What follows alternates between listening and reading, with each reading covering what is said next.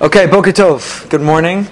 We uh, dedicate our learning, as we've been doing recently, to uh, Refuah Shlema, to the soldiers who've been injured in Israel, and uh, in honor of the protection and well-being of our brothers and sisters.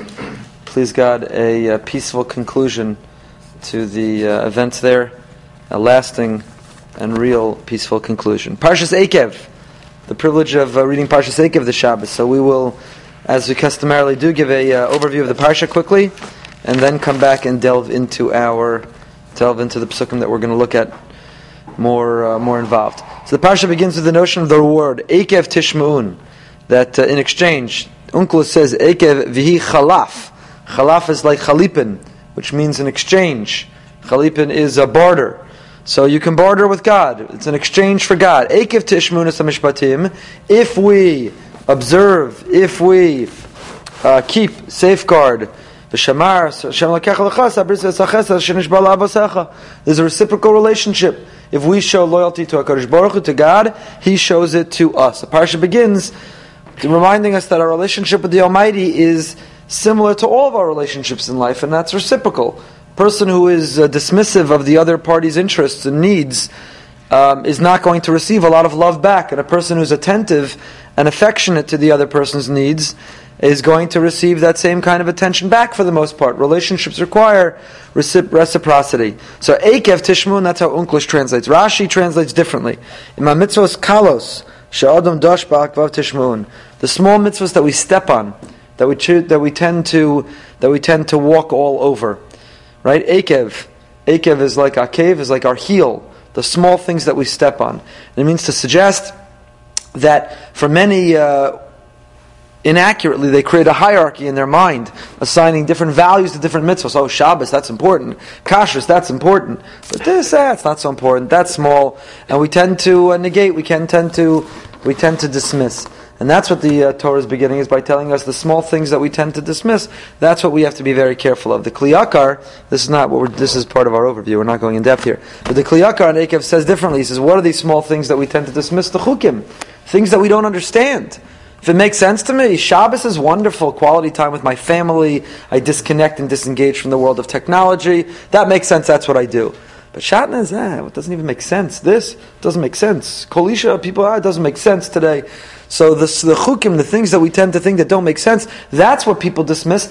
But the answer says the Kli Yakar is that's the most important where, area that we can express our love. I uh, officiated a wedding on Sunday in New York, and the chuppah, that's what I said. Ultimately, the beginning of this parsha is the prescription for all relationships. A relationship with Hashem and relationships in life. The Ekev Tishma'un, marriage is not made up of, successful marriage, are not made up of the large, romantic, great moments. It's made up of the small things.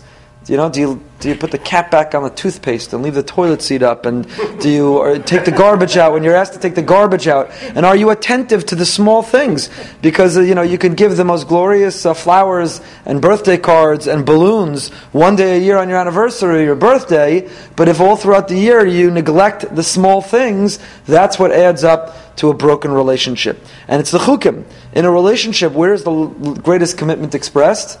When you least understand why the other person's asking you to do what you're doing. When they say, Can you take the garbage out? you understand the garbage needs to be taken out. So you're not excited that you're the one doing it, but you understand it. So you do it. But when the other party asks you to do something that makes no sense, you say, But I don't understand. Why do, what, that doesn't make sense. Say, Just do it for me. Just do it for me. It doesn't have to make sense to you. I'm asking you, just do it for me.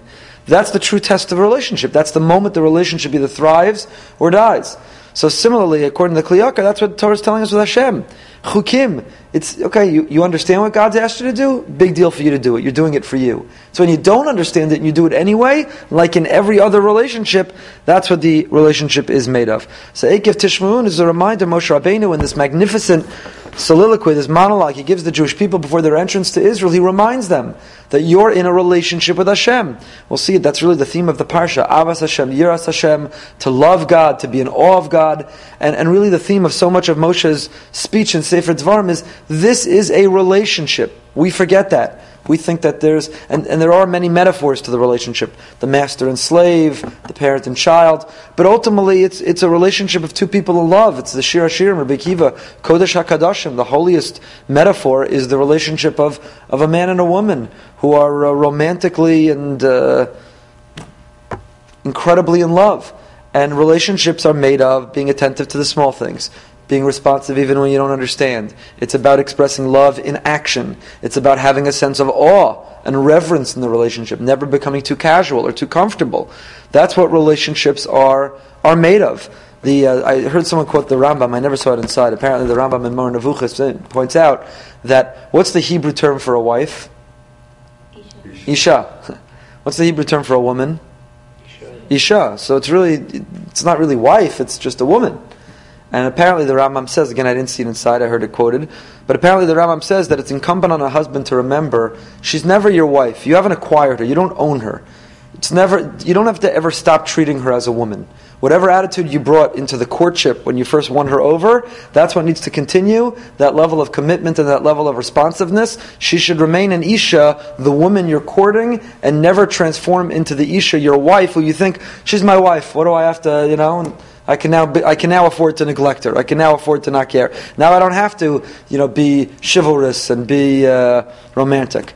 Never show so isha. is the same word to remind a man that he's never done. So the same is true with our relationship with Kadosh Baruch Hu, and that's what Moshe is reminding the people. In the end of the day, it's a relationship. Do not neglect the relationship, and and the same bread and butter of human relationships is the bread and butter of our relationship with Hashem. It requires communication. It requires responsiveness, it requires flexibility, and so on and so forth. So the Torah begins, the parsha begins Ekev with the reward. If we bring that mentality of a relationship, if we loyally serve Hashem, then He reciprocates with this reward, and the Torah delineates the reward. We've studied it in the past. You could listen online in previous years. That Hashem loves us, and Hashem provides and nourishes us, provides physical sustenance, provides fertility, provides protection from other nations, pro- uh, provides protection from illness, and so on and so forth. The Torah delineates essentially every bracha we could ever want. If you want to see a great encapsulation of all the hopes and dreams, it's the beginning of Parshas Ekev. This is what we dream and hope for. To have physical, financial sustenance and stability, to be protected from harm, to be protected from illness, to have children, nachas from our children. These are the dreams, the beginning of Parshas Ekev. And Hashem says, if you want it, Ekev Tishma'un. I need to feel you're listening and care about me, and then I'll listen and care about you. It's a reciprocal relationship, right? We have it all the time. I say it with my kids all the time. I ask them to do something and they ignore me. And after a few times I say, good, next time you ask me to drive you to the mall, I'm going to say no. Because if that's the relationship that you're ignoring what I asked you to do, so I'll, I do not have to be responsive when you ask me to do. If you want me to jump when you need something, then I'm asking you to jump when I need something. So Akev, that's the Akev. Akev, Chalaf, Chalipin. It's, there's a reciprocity that is the cornerstone of relationships. The uh, parsha then goes on and talks about the fear that we'll have. Again, remember Moshe is trying to motivate the people as they're about to go into Israel, and he's trying to motivate them to not be fearful. How are we going to acquire? Don't worry. Hu can do anything. He's all powerful. He can create miracles. He can create miracles. It will not be a problem. Torah then goes on. Perak Ches. Akev continues with the um, the uh, reminder of the man, the role of the man, the role of the miracles that were in the midbar were a test. They were a test for the Jewish people. We discussed this in the past as well. The Mefarshim will describe what was the test. Maybe the test was a test of Amunah. How are you going to see Hashem if you feel, what do you need Hashem for? I go to Publix and stock, the, the, the shelves are stocked with food. So what do I need Hashem for? I have food easily. I don't know, rain, no rain in America. What's the difference? There's always the food. The bread's always on the shelves in Publix and Winn-Dixie. What do I need Hashem for? So maybe that was the test. The mun fell. It looked like it fell consistently and discriminately. It always was there. So what do I need Hashem for? So it was a challenge of Amunah. Or the opposite. The man was you had unbelievable Amunah because you understood that your entire sustenance came from Hashem, but will that continue that level of Amunah when you go back? And not only the man falling and not only the endless uh, uh, access to water through the Be'er, Simlas Cholov al Sami Atzeka, 40 years Kenai Nahara, you have children, they're growing. Every two minutes, you're buying them new shoes, you're buying them new clothes. You say, I just bought new clothes, I just bought new shoes. It's an expensive proposition, children. So there was a miracle 40 years in the midbar. That the clothing never uh, got torn, never got worn out. Rashi says miraculously it grew with them. It was a miracle. Everything about the lifestyle in the midbar was miraculous. Everything was miraculous. So this was all a test, and the Torah explains the Mefarshim explain or expand what exactly was the test. How was it a test? How does one pass? How would one fail? The parsha then continues by saying, but this is dangerous. Pentocha uvatim tovim tivnevi. Affluence, the challenge of affluence. We think that affluence is a great bracha, and in so many ways it is. Having affluence is a tremendous bracha, but having affluence also comes with a tremendous set of challenges. Tremendous set of challenges. There was an article yesterday on, on foxbusiness.com about uh, incredible philanthropists, the world's wealthiest men, from uh, Bill Gates and Warren Buffett and others, who are leaving a tiny fraction of their estate to their children. The article was about the mega wealthy who are trying to figure out what's the right amount of money to leave their children so they'll never need, but not to leave too much that they'll never so they'll never want, but not to leave too much that they'll never have uh, aspirations or ambition. So uh, you know, it described. I think it was Warren Buffett was leaving each of his children ten million dollars, which for us would be winning the lottery. but if you understand that ten million dollars is less than the interest his estate earns a day. $10 million is less than the interest his wealth earns in one day. And think about $10 million. $10 million, you know, produces, uh, $10 million produces $500,000 a year income. So, now again, for us that'd be winning the lottery. $500,000 a year income, that's unbelievable. But if you grew up the child of Warren Buffett, multi-billion gazillionaire, that's uh, that's nothing. How you can fly in a private jet and own many houses and everything. So it's fascinating. So the, the parsha tells us this is a challenge that you know it's, it's one that we would welcome. We, are confident we can uh, uh, overcome, but it, it has a whole set of challenges, and the Torah delineates those challenges. When one's affluent, it's hard to be humble. When one's affluent, it's hard to be in awe. When one's affluent, it's hard to have relationships. When one, when one is affluent, it's hard to have faith. It's hard to have amuna. It's hard to recognize that it's all borrowed but never owned. It's all fleeting. It could all disappear. The Torah warns, "V'ram levavecha." Your heart is going to, you're going to have hubris. And what happens when you have wealth? When you're poor, when you don't know where your next meal is coming from, you daven and daven and daven and daven. And then when you know where you're, uh, then you, you hit the lottery, hit the jackpot, and you have money, and you forget. You say, it's all me. Kochi va'otzim yadi. Also, our Parsha tells us. It's my effort. It's my success. It's my hard work. It's my toiling. That's what yielded all these results. Yes, God had to allow it to happen. But it's me. I worked hard. So. So, kochi va'otzim yadi, that koach that, that you used, yes, you had intelligence and you had hard work and you had perseverance and you had to overcome obstacles. But who gave you Hanosein Koach? Who gave you that Kochi Va'otzim Yadi? That Koach, those qualities, that strength, that endurance was given to you by Hashem, V'zacharta, so never forget it. Remember. Remember, and the purpose of your success is to advance your mission on earth, which is to serve Hashem, which is to repair the world. And the inverse, Torah tells us, if in fact you become so arrogant and you forget affluent that you forget, ooh, then avod tovedun,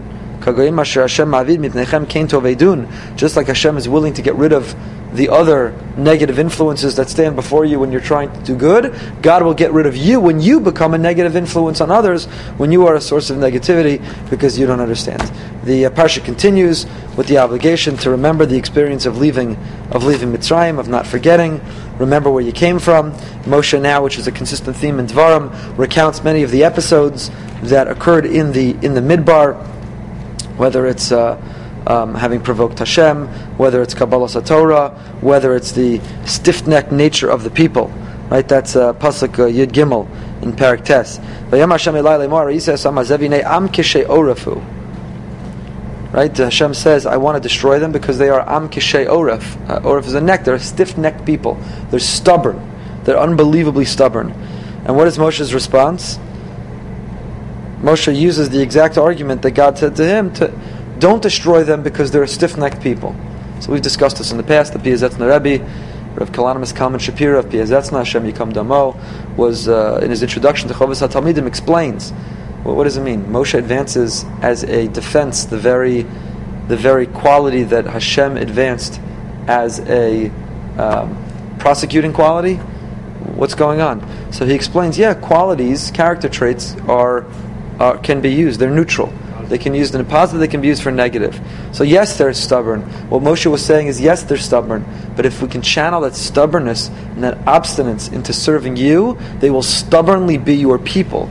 And that stubbornness is what carried us through the millennia, through the generations. Would we be here if we were not stubborn, with all those who sought to annihilate and exterminate us, with all the reasons to walk away and to abandon Torah? Had we not been a stubborn, stiff necked people, could we have survived? So, this Am Oref is, on the one hand, a uh, negative quality, but on the other hand, can be channeled into a, into a positive one. Um, Moshe then goes on and he talks about, uh, about Aaron, what happened with Aaron Va'aron hisanaf Hashem ma'od lahashmido. God got angry at Aaron and wanted to destroy him, and so on and so forth. Then the psalach hashni luchos avanim karishonim. Then he tells him at that time, you should create new tablets right after after the Cheta Egel and the destruction of the first set of tablets. Va'as Aaron shitim. And uh, here the Mefarshim point out that these second tablets didn't have. Rashi says they didn't have the same. Uh, where is this Rashi? They didn't have the same quality, the second luchos as the first. The first one were Maisa Hashem, Masa. First were fashioned by God. The second were Psal Moshe does. That was the result of their indiscretion of the Cheta Egel. Then we have Aaron's death, when Aaron passes away. The Levium, the role of the Levium. This is perhaps one of the most difficult psukim in the entire Torah. Pasuk Yud Beis of Perak Yud. And now, what does God want from Kim Yiras Hashem What does God want? He doesn't want that much. He doesn't have so many requests and needs. All he wants is so that you should liras Hashem. Fear him, have awe of him. Walk in his ways. Liavasa, love him.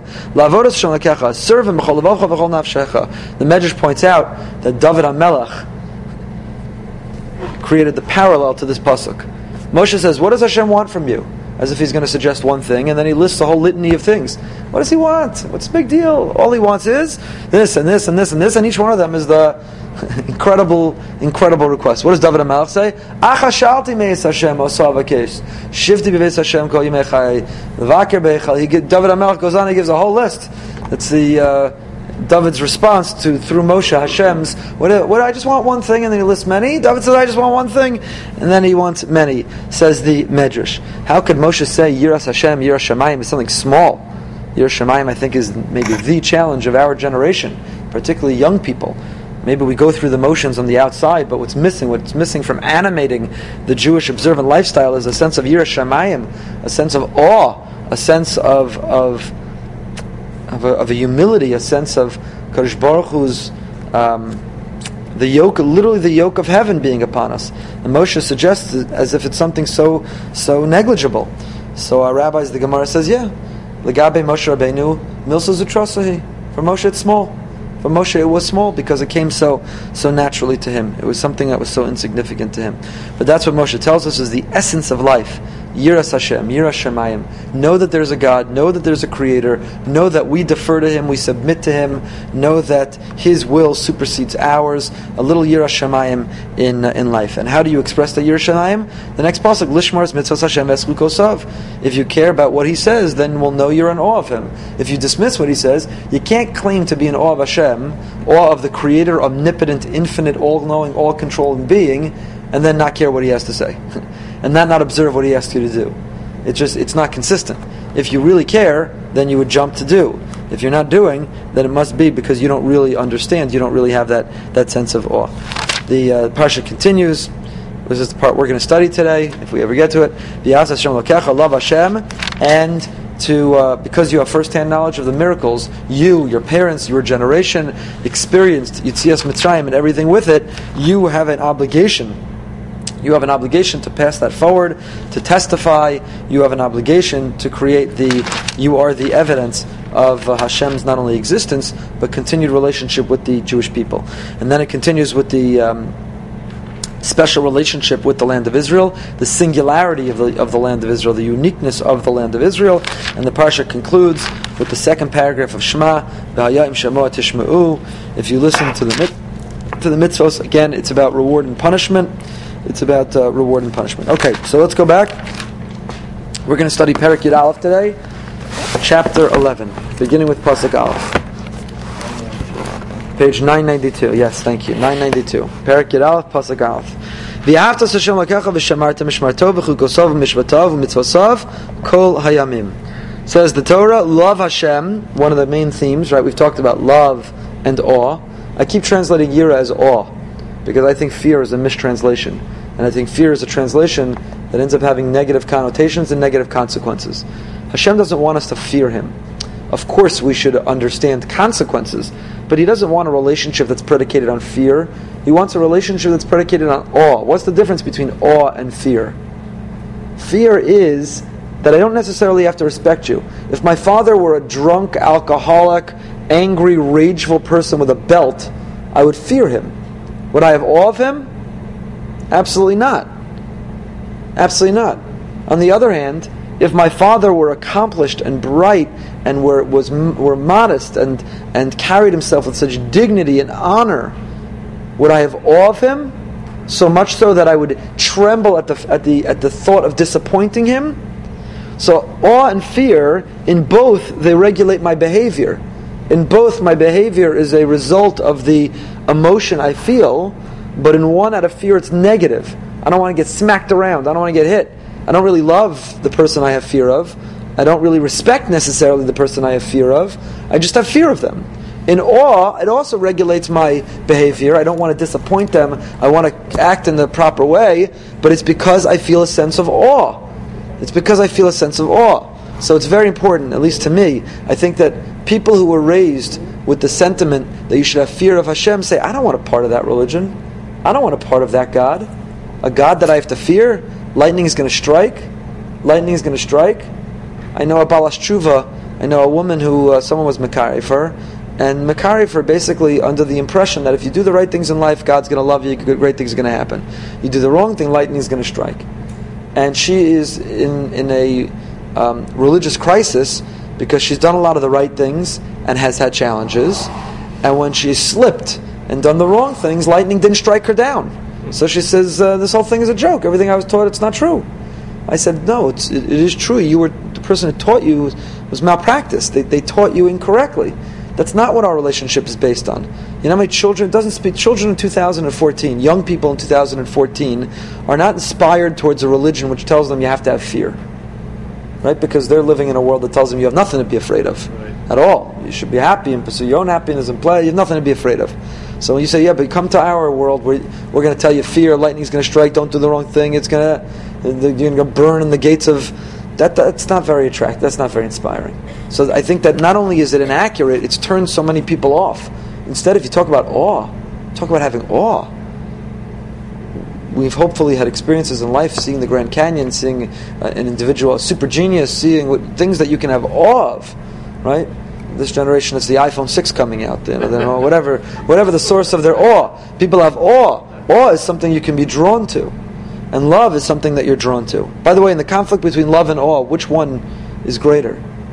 Meaning, which is the greater, which should we strive for more in the relationship with Hashem? We have to have both when Moshe we just saw. Moshe says, "What does Hashem want from you, Lira?" So He wants you to have awe. He wants you to know that you are not Him. He wants you to know that you're different. He's the authority, and you're not. But which is which is the, the higher level, love or awe? Love. There's a great Ramban. The Ramban says we have a halachic principle of asay doche asay.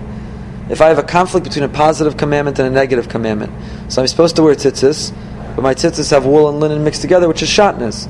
So what do I do? Do I have the tzitzis made out of shatnez? Does the positive commandment supersede the negative? Or does the negative win out? Does the negative supersede the positive? We have this in many places in halacha. So what's the halachic principle? Asay docha los asay. Positive negates the positive, supersedes the negative. Writes the Ramban, you know why? Because love supersedes awe. Positive commandments are love. You know, you show you love Hashem, you say Shema, you put on tefillin, you light candles, you all the positive commandments are expressions of loving Hashem. It's buying him flowers, it's buying him cards, it's getting him gifts. You know, the, the negative commandments, you know how you show you have awe of Hashem? When he says don't eat non-kosher, you say, oh, I'm, I'm not touching non-kosher. He says, don't do malach on Shabbos. Ah, I'm not doing malach on Shabbos. That's how you show you have awe. So, says the Ramban, mitzvahs asay are ava. Mitzvahs los asay are yira. Asay, docha los asay, ava, docha yira. Love transcends love, supersedes awe in the conflict between the two. So here the pasuk begins, "V'ahavtas Hashem lokecha," love Hashem. And every time we say that, we had it in last week's parsha with the first paragraph of Shema, "V'ahavtas Hashem b'chol And then what does it go on? What's always right after the Torah tells us Ava, "V'shamarta mishmato kol yamim." Love in a relationship with Hashem is the same as love in relationships with people, right? I, I told the story uh, last year of uh, that Rabbi Avi Weiss told about his father. When his father called him, needed him to pick him up from the airport. Abba, I love you, but I'm busy. I can't. I'm sorry. He said, please, Avi, I need you to pick me up. Abba, I love you. I love you more than any son's ever loved a father. I can't tell you how much I love you. I wish I could. I just can't, but I love you. His father said, Avi, love me less and pick me up at the airport. right? So what's what's that sentiment in all relationships is I don't want to hear with lip service with your words you love. Where's the proof of love? It's in the pudding, it's in the action. Love is action. Love is giving. Ahava is from Hav, the Aramaic, which means giving. So whenever we see loving Hashem, it's closely followed by are you performing? Are you acting? Are you behaving? You can't all day claim to love Hashem and you and you're going to shuckle and you're going to this and you're going to that, and the second you walk out the door of the shul or of your davening of your love Hashem, you know you're so uh, spiritual and loving and loving and love Hashem, and then but that which Hashem has asked of you, you totally neglect. So how do you How do you do that? Vishamarta mishmarto. The, the proof of the of the loving is vishamarta mishmarto. The Ramban has a different interpretation. Look at the Ramban. Says the Ramban, "V'shamarta mishmato liyiro so shetishmor mechato lefanov ki acha sheyitzava bi'ava yitzava b'yira v'yitzava b'chukim mishmatim v'mitzvos." So the Ramban sees v'shamarta mishmarto as yira. V'yahavtas Hashem, love Him. V'shamarta mishmarto, and have awe of Him. So in the same pasuk, because you'll say, why is Ava not Yira? So the Ramban's first interpretation is that the pasuk includes both. Hashem means love. V'shamarta mishmato means Yira. But look at the second interpretation of the Ramban. Fantastic. V'shamarta mishmarto, that double language, shetishmor masha Hashem shomer. You now you show God you love Him. Oh, this is so geshmak. Shehu shomer sagirim v'chonein dalim v'avyonim v'osim mishpat yasom v'almana. You know you show God you love Him love the things that He loves. Fall in love with the things that He loves. Do the things that He loves. You know, if your wife loves you and you love baseball, so she'll learn to love uh, sitting through a Yankee game. If your wife loves, uh, uh, whatever, opera, and you can't, you learn to love what she loves. If you love the person, you learn to love what she loves. Here, this is much more noble. The Ramban's much more noble. The shamarta mishmarto. You, if you love God, then safeguard what He safeguards. What does He safeguard? What does God care about? What does God love? What does God cherish? The Gerim, converts, the Dalim ve'avyonim, the indigent and the underprivileged, the Yasom ve'almana, the widow and the orphan. You claim to love God, then love those whom God loves. Take care of those whom God take care, takes care of.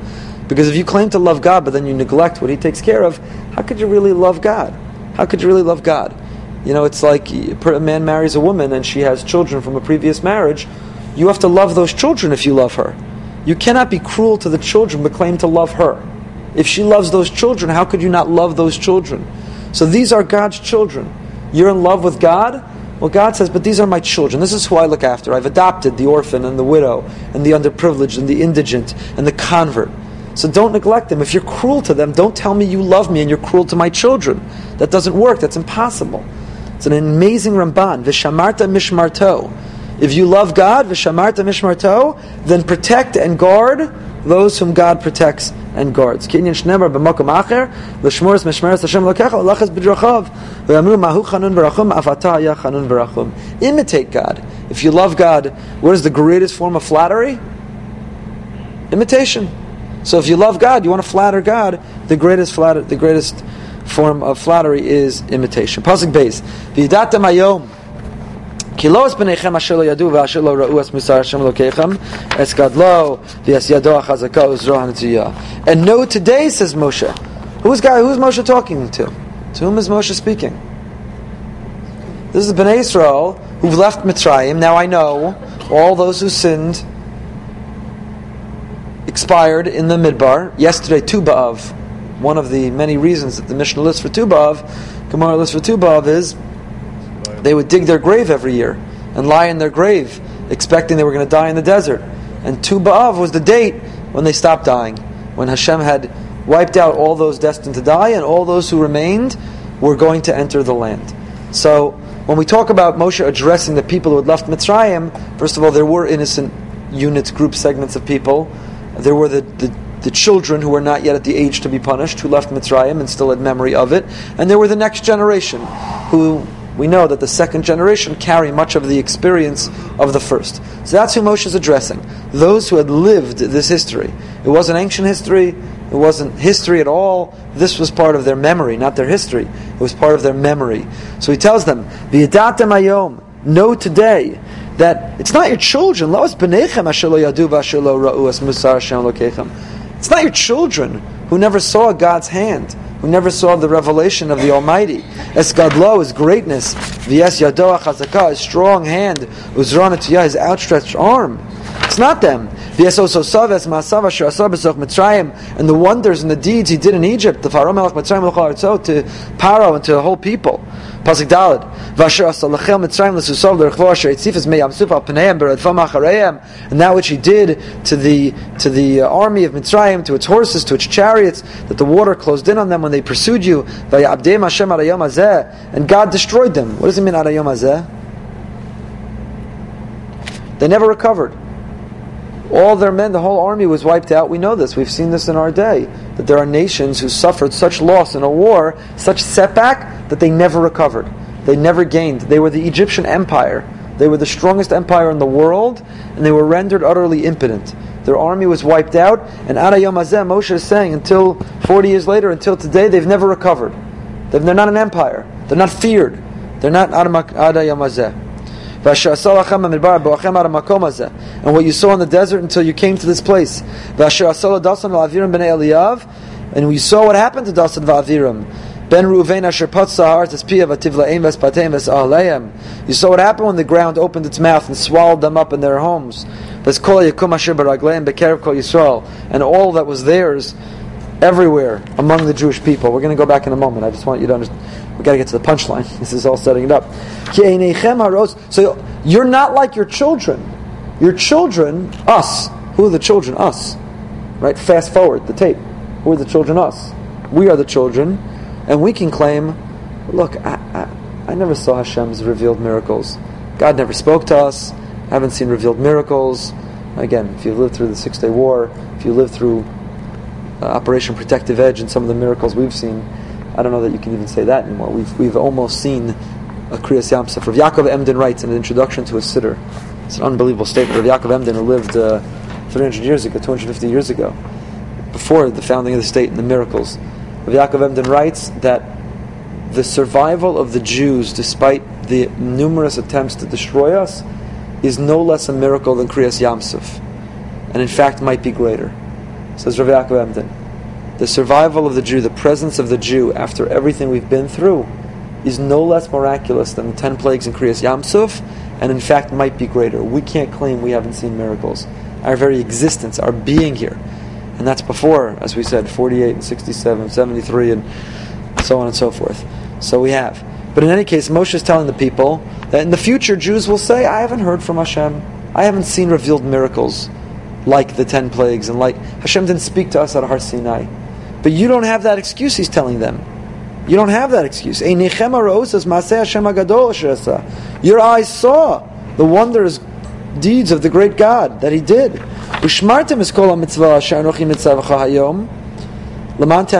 So why am I telling you all this?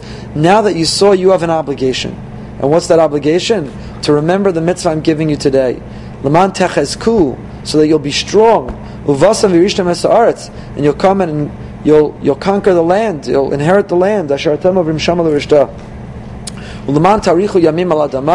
that you'll have longevity in the land that God promises you. And then Moshe concludes, because why do you need to be strong? Why do you need to remember? Why do you need to draw from the miraculous events you saw? Because you're going to enter the land, I need you to be strong. And what's so special about this land? The land that you're coming into to inherit, lo keretz mitzrayim he. It's not like Egypt. You left there. Leave that behind. We talked about it last week. Leave Egypt behind. There's a prohibition to return to Egypt, physically and mentally and spiritually. Leave Egypt behind. Leave it behind you. We talked about this in the past. How is Egypt fertilized? How is Egypt nourished? The Nile River. The Nile River, you use your foot and you carve, a, you furrow a, a little uh, ditch, and the water runs from the Nile and it irrigates whatever you want. And you can grow vegetables wherever and whenever you want. And what happens when you have everything? How's your relationship with God when you have everything? How's your faith? Barely existent. How's your religiosity, your spirituality? It's not there. It's when you lack, it's when you depend. The more you feel independent, there's an inverse relationship. The more independent you feel, the less dependent on Hashem, the less faith you have. The more dependent you feel, by the way, you could be a billionaire and feel dependent, and you can be a pauper and feel independent. They don't necessarily always go together. So Mitzrayim, there was a great sense of independence. We have the Nile. They worshipped the Nile. What does it mean they worshipped the Nile? It means they literally felt the Nile provides everything we need. So therefore, we worship the Nile. We don't need anything more. It gives us the independence we crave. That's not true for Israel. Aleph. But the land you're coming into, Eretz Harim Uvkaos. This is a place of hills and valleys. Limtar Hashamayim Tishtemayim. You know how you're going to drink. You know how you'll access water, not by the Nile. The rain. Eretz Asher Hashem Elokecha Doreshosa this is a land that God um, inquires after. Tamid Einei Hashem Elokechaba, his eyes are always on it. Mereshis Hashana Biad Acharis Shana. From the beginning of the year until the end of the year. So Moshe sets up a contrast between Mitzrayim and Israel. Mitzrayim is a place of independence. You have the, the Yarden, the you have the, the Nile, rather, which provides everything. Israel is a place of utter dependence, the rain, without which you cannot sustain yourself. And, uh, and therefore, your, your faith will thrive in Israel, whereas it will suffer in, in Mitzrayim. Hashem's presence is always. You always sense Hashem's presence. There's a consistent awareness and dependence on Hashem in Israel, something that doesn't happen in Mitzrayim. That's where you're going into. So, therefore, that's the punchline of what Moshe was building up to. You saw miracles, so you can't be in denial of Hashem. Yes, 2014 Jews can claim to be agnostics and atheists. They'll say, I struggle to see Hashem. I haven't heard His voice. I haven't seen His outstretched arm. I haven't witnessed His revealed miracles. But you, says Moshe, you have no excuse. You've seen it all. And now that you've seen it all, strengthen yourself because you're going into a land that will need that that will need you to have to be strong. You're going into a land where you can't afford to let down your guard. You can't afford to feel independent because you're going to need, you will only exist and subsist on faith. That's what you live on in Eretz Israel. Okay, so let's go back and look at this psukim a little bit more in depth. Pasuk Beis, Kilo v'nechem. Look at the Ibn Ezra. Kilo v'nechem atshuva hi ki'enechem haraos. Ve'atam ki'ela noros einam what you saw, the future they will not see. So you have an obligation. You have an obligation to live with it, to live with the results of what you saw. You have an obligation to pass it forward. The Rambam writes explicitly that you know our, knowledge of the uh, unity of Hashem's existence, our knowledge that the Torah is authentic and true, comes not from miracles. It doesn't come from miracles. We are not a religion based on miracles. Other religions exist on their so called miracles. We are not a religion of miracles. We are a religion of transmission. You know how I know that Hashem exists? You know I know that He spoke at Har Sinai? You know how I know that He really cares about me? Because my father told me, my mother told me. And what did they hear from their parents? Who heard it from their parents? Who heard it from their parents? Who heard it from their parents? Who were there? We are a religion of testimony. We are a religion of transmission. We're not a religion of miracles. And that's what Moshe, the Rambam says that explicitly, and the Rambam is intentionally drawing a strong contrast between Judaism and the other major religions of the world that rely on miracles as the foundation of their faith. Our faith is not founded on miracles. We don't rely on miracles. The Rambam is a big proponent of not You know, he's not a fan of miracles, tries to explain everything as naturally as he can. We are not a faith of miracles, we are a religion of transmission. That's how we know things were to be true. And that's what Moshe is telling them. That's what the Ibn Ezra says. Kiloas b'nechem. Your children will not see these miracles. You saw them with your eyes. You experienced divine revelation, and you need to testify. You need to pay it. You need to pay it forward. The Sforno says similarly. Lefichach loas b'nechem says the Sforno. Lefichach atem isem you will testify for generations when you enter the land. The testimony is the critical component. That's how you show gratitude from all that you from all that you experienced. Pasuk Vav. What does it mean? Asher asal dasan la'aviram. Moshe tells the people, "You saw with your own eyes," and he recounts. You saw that the uh, God took care of Paro, the Mitzrayim, they drowned in the Yamsuf.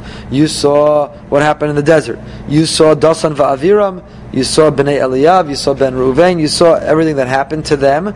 The ground opened up and swallowed. By the way, who's missing in that list? The ground opened up and swallowed.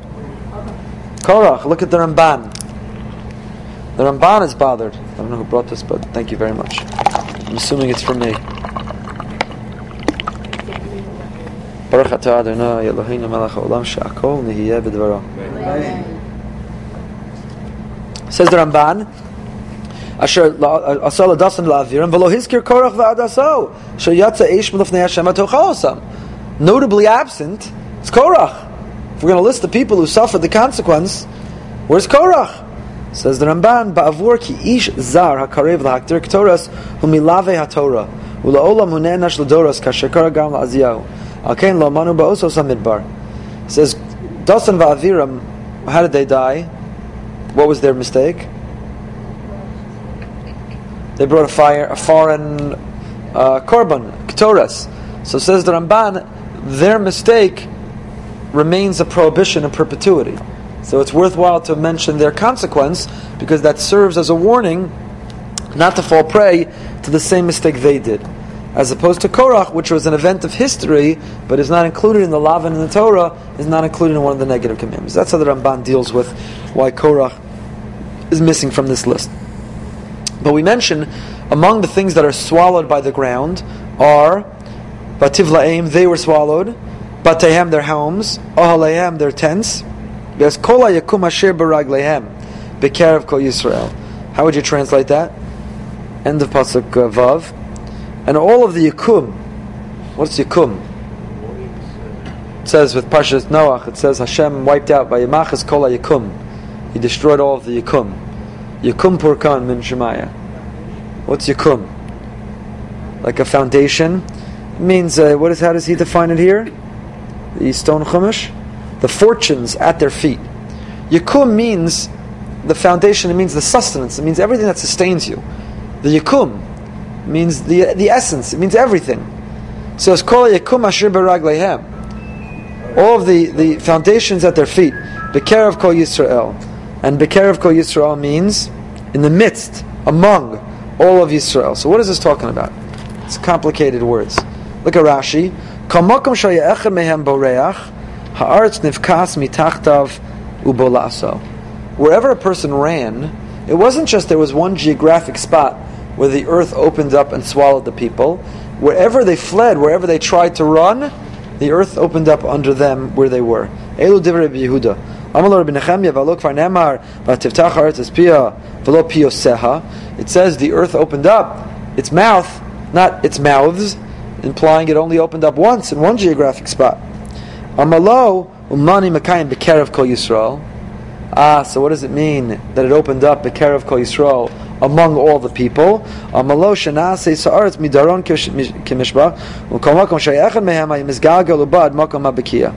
So he says what happened was it opened up in one spot. Wherever they were, they were caused an earthquake came and they they rolled they rolled to the place where it was open and that's where it consumed them. What's called yakum asher baraglehem? Says Rashi, zemamono shel adam she'ama'amido al raglav. Quoting the Gemara Psachim, what does it mean the earth swallowed up all the yikum, all the money? It means all the material possessions. And why is that Asher Baraglehem? Because what puts a person on their feet? That's the language we say in the vernacular. help that person get on their feet. What does it mean? They're lying on the ground? They're not lying on the ground physically. It's a metaphor.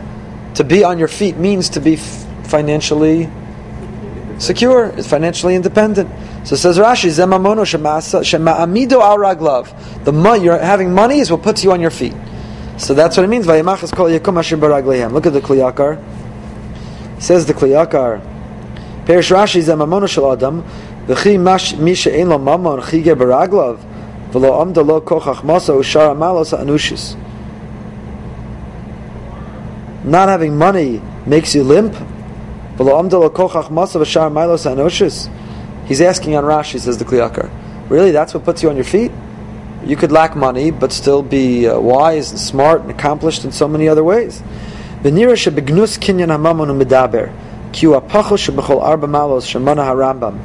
Among the, mate, the eight um, virtues that the Rambam delineates in Shemona Prakim, he says money is the lowest. What are the eight? Chachma, Gvura, midos, osher, kikulam dvukim ba'adam, va'osher chutz mimeno. Says when it comes to the other virtues, they're all part of person. If you're smart, if you're wise, if you're humble, if you're um, if you're uh, disciplined, these are all virtues that are inherent within the person. Money, osher, wealth is not a virtue which is inherent within you; it's external to you. It's measured by your bank account, not by your character. Wisdom is in the head, in the brain, and the heart. Hagvura and strength is in the heart. Kimishu gibor. If you're weak-hearted, then you're not a strong. You're not a warrior. So that's why the Kli Yakar gives this different shot than Rashi. Why is mammon, why is money described as asher baraglehem at your feet? because among the virtues, that's where it is. If you had to take the eight virtues, put a diagram of a person, and label where they would be, you'd put wisdom next to the head, because that's where the wisdom is. You'd put gvura, strength, next to the heart. And where would you put money? Under your feet. That's where you'd put it. It's the lowest. It's the lowest, and therefore it'd be by your feet. So the, uh, that's how the Kli Yakar interprets Kol Asher Baraglehem, different than Rashi. Okay. Continuing. What are we continuing here? Lo Eretz Mitzrayim, Rashi, Pasuk Yud. Lo Eretz Mitzrayim. It's not like Mitzrayim. Elatova Himen. Israel's better. Nemra Avtachazuli Yisrael b'Yitziyasam Mitzrayim. Moshe is giving this promise after they left Egypt. Shahu Omrim Shemalo Navo El Eretz Tovav Yafeh Kazu. Mitzrayim was great. Remember the cucumbers? Remember when they longed to go back? Why did they ask for the cucumbers and melons? Because how do they grow? From irrigation. They don't need rain. They grow from the ground. People Mitzrayim, this is it. This is great. So Moshe had to assure them, no, we're going to a place which is even better.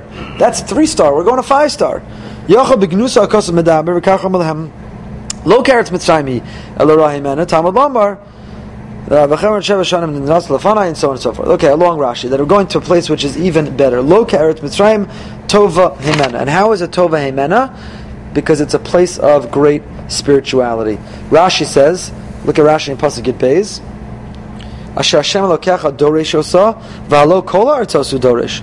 Doesn't God inquire after every place? When it rains in Boca, is it random? Is it chance? Is it the ecological system, or is God ordaining for it to rain? Everything is Hashem, right? Hashem manipulates the whole world. So what do you mean only Israel Hashem lekecha doresh osa? So says Rashi, ela kiviyachal eina doresh ela osa v'ayidei osa drisha shedoresh doresh kol ha'artzos ima. Everything revolves around Israel. This Rashi is so prescient. All I can think about when you see the news the last uh, two months is Israel is smaller than New Jersey. The Jewish people are less than less than a less than a less than a percent of the entire world population. We're utterly nothing. Why is that all the news cares about is Israel?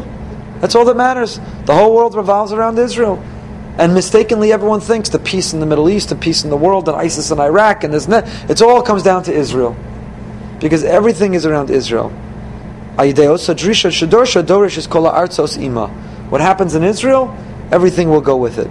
Everything follows what is what is Israel. So Hashem looks at Israel's interests, and then the world revolves around the world revolves around it. Tamid Hashem Lokecha Ba says Rashi Liros Mahitricha Lechadish Bagzeros Itim Latova Itim Lara Kedi Isa B'Rosh.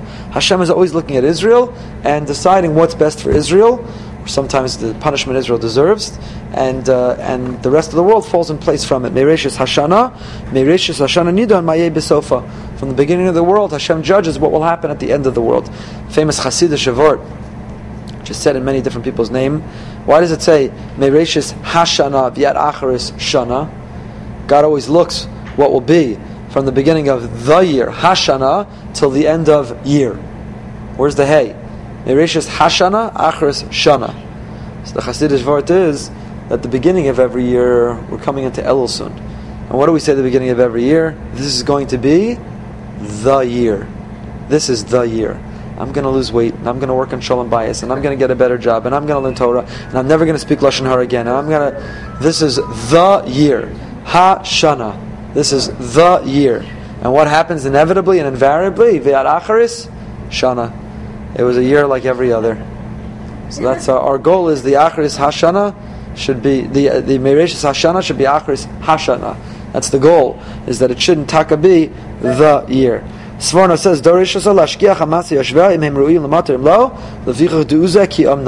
Moshe is telling the people, you need to know that your sustenance is going to be a direct proportion of your behavior.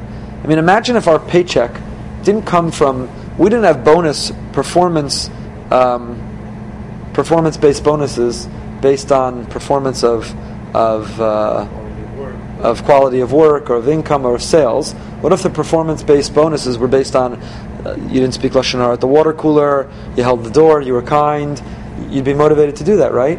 Well, coming into Israel, that's what Moshe is telling them. You, you, your paycheck is the rain. If you're an agricultural society, your paycheck is the rain. Your bonus is more rain, is enough rain. So it's performance based. Moshe is telling them, you need to perform properly, and you'll get the paycheck, you'll get the bonus. And if you don't, you won't.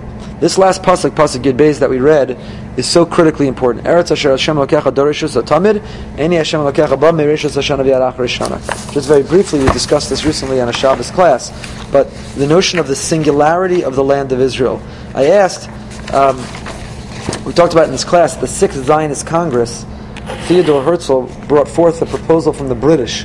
British were not prepared to give the Jews sovereignty in Israel, but they were prepared to give them Uganda Northeast Africa, a swath of land, and say you could have a Jewish state, you could have sovereignty land. So the Sixth Zionist Congress, Herzl brought forth that proposal, saw it as a short-term solution. At least it would be something. You'd be surprised to learn that the secular Zionists voted against the proposal. They didn't want to give up on getting the land of Israel. And you might be surprised to learn that Mizrahi, the religious Zionists, voted in favor of the proposal. Why? Because they were fearful of the right wing the right wing world was critical of Mizrahi. How could you long Zionism We'll only get to Israel when Hashem wills it? So they wanted to prove to them, we're not trying to force Hashem's hand to go to Israel. We just need a place of refuge for the Jewish people. We don't care if it's Uganda. We don't care if it's in the land of Israel. So the Mizrahi actually voted in favor, shockingly. Obviously, the proposal was ultimately voted down, and we didn't go to Uganda. But what would have been the problem? Why does the state of Israel have to be in the land of Israel? And the answer is this pasuk, pasuk Yud Beis.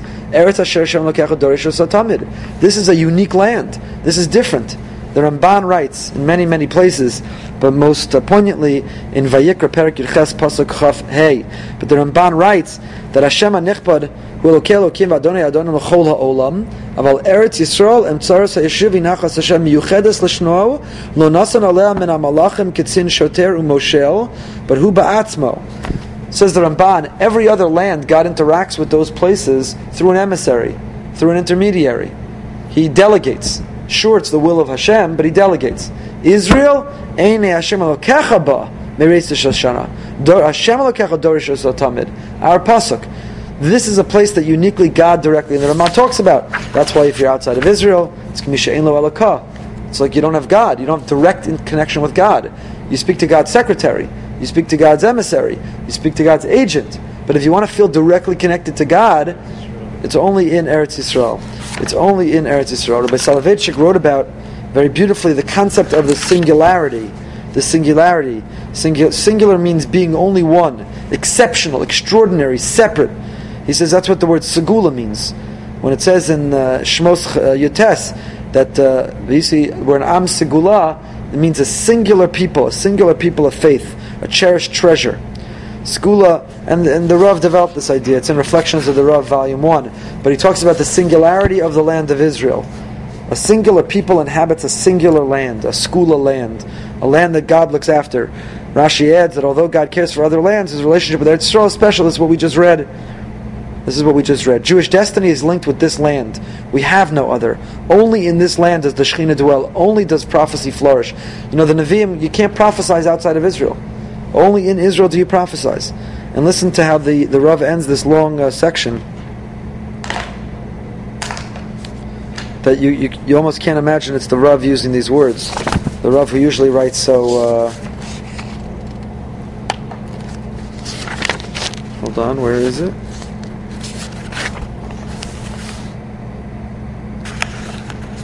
Yeah. I'm sorry, bear with me for one second.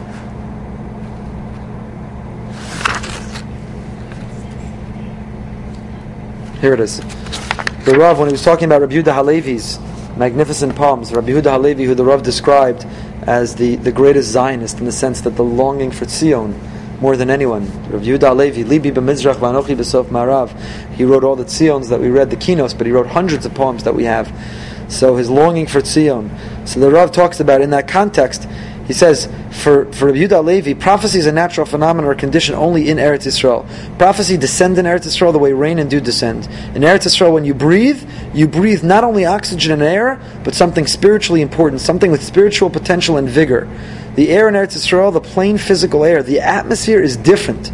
The condition or quality of the atmosphere, air in Eretz Yisrael, is saturated with prophecy, with Ruach HaKodesh. Right, so he's talking about, we know, Avir de Eretz Yisrael Machkim. It's a singular land. It's something which is unlike any other. Hashem's presence is felt more intensely.